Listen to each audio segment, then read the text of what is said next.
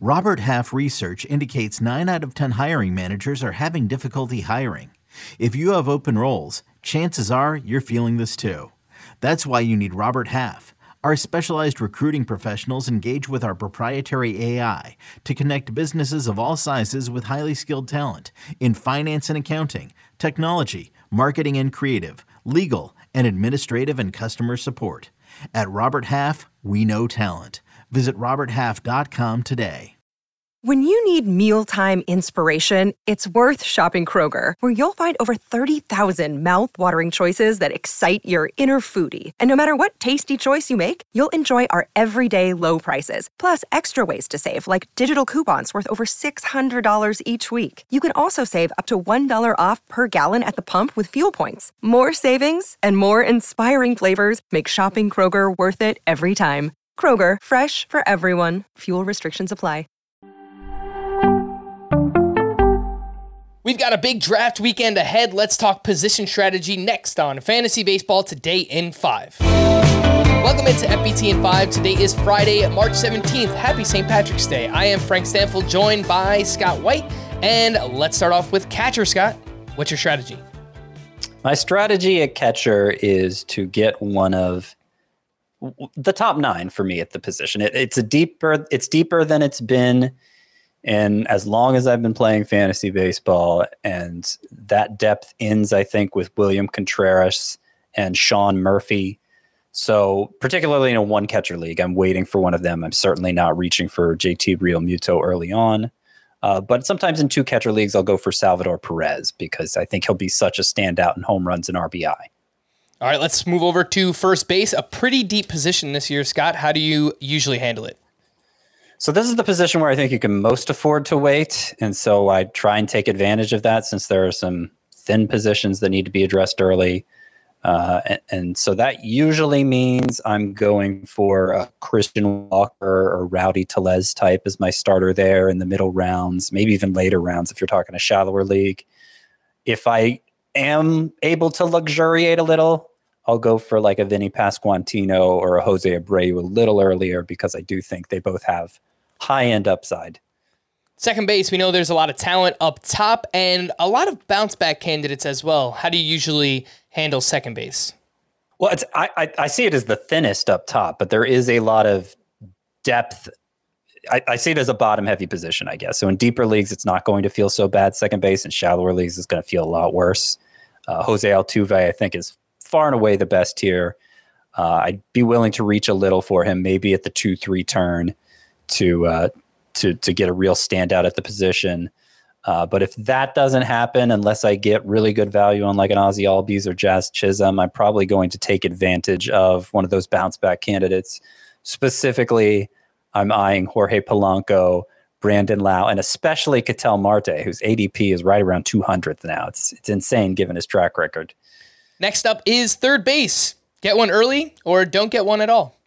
That's that's basically my strategy. It's the most important position this year, and my number one priority in every draft is grabbing a stud third baseman in round two because the only first rounder is Jose Ramirez, who goes very early. If I can get him, great, uh, but probably not going to happen. In round two, we see Manny Machado, Rafael Devers, uh, Austin Riley, Bobby Witt go off the board. Sometimes Nolan Arenado has pulled up to that point. If I'm picking late in round two, I'm certainly going to pull him up because beyond that, things get really scary. And you're probably going to have to reach for somebody with upside, and you're not going to like it. And it's it's the position third base where you're most likely to get burned and just be without anyone useful all season long. Shortstop is loaded with talent, Scott, but people need to remember that there are a lot of multi position players at shortstop. So it thins out quicker than you think. Yeah, eventually Tatis will be able to play the outfield, which is thinner than shortstop. Bobby Witt, third base, of course. Um, who else? Tommy Edmonds, second base. But I, I, would say in shallower leagues, shortstop is is going to feel deep. Like if there's no middle infield spot to fill, guys like Carlos Correa and Willie Adames might be there pretty late just because nobody wants to take him as their utility infielder. You can afford to wait a long time in those shallower formats. In deeper formats, after they go Willie Adames and, and Carlos Correa, things start to get a little scary. I do have some upside fallbacks that I like. Ezequiel Tovar is the main one. Anthony Volpe's come along lately, but of course, we don't know if he's going to have a job. Uh, so normally, I, I try to grab from that that very big tier that ranges from Xander Bogaerts to Carlos Correa by ADP. And frankly, I think Correa might be better than Bogaerts this year. So I'm, I'm very happy to take Correa. Let's slide over to outfield. We know the first round talent is amazing, Scott. The middle, not so great, but then there are some interesting names late. So how do you handle outfield? Yeah, so this is the thinnest position. It's even thinner than third base because third base you're fine as long as you take one in round two. Outfield, there are seven clear first rounders. Maybe Mike Trout, if you play in a points league, makes it eight.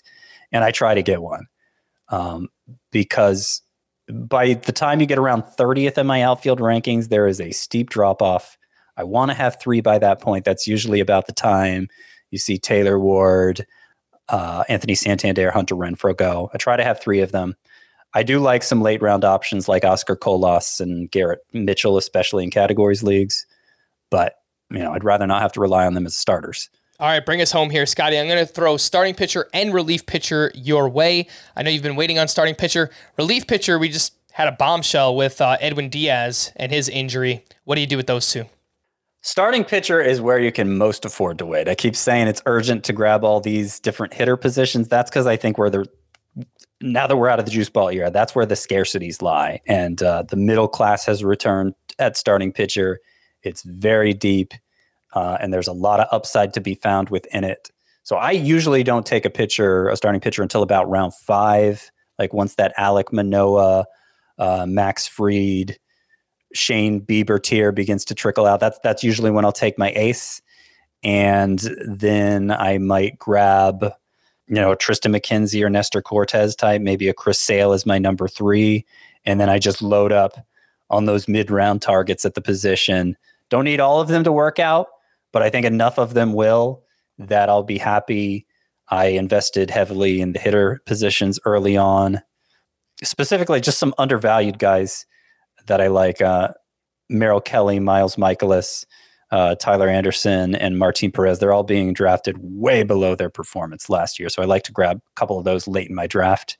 And then relief pitcher, you know, kind of depends on the format and points leagues. I don't invest much in it at all because nobody drafts that many. And so they're waiver wire. There's not much competition for the emerging safe sources during the season. But in roto leagues, it's a much bigger priority. I try to grab one of the eight who I feel comfortable, I feel confident are going to get 30 plus saves the last of them is usually Kenley Jansen.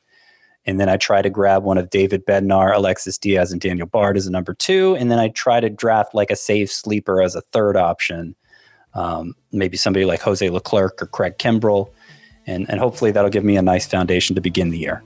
For more extensive fantasy baseball coverage, listen to the Fantasy Baseball Today podcast on Spotify, Apple Podcasts, the Audacy app, or anywhere else podcasts are found. Thanks for listening to our first ever edition of Fantasy Baseball Today in 10. We'll be back again tomorrow. bye bye. Now streaming on Paramount Plus. You ready, Bob? Well, all right. Audiences are raving. Bob Marley is electrifying. It's the feel good movie of the year. You dig? Bob Marley One Love. Rated PG 13. Now streaming on Paramount Plus.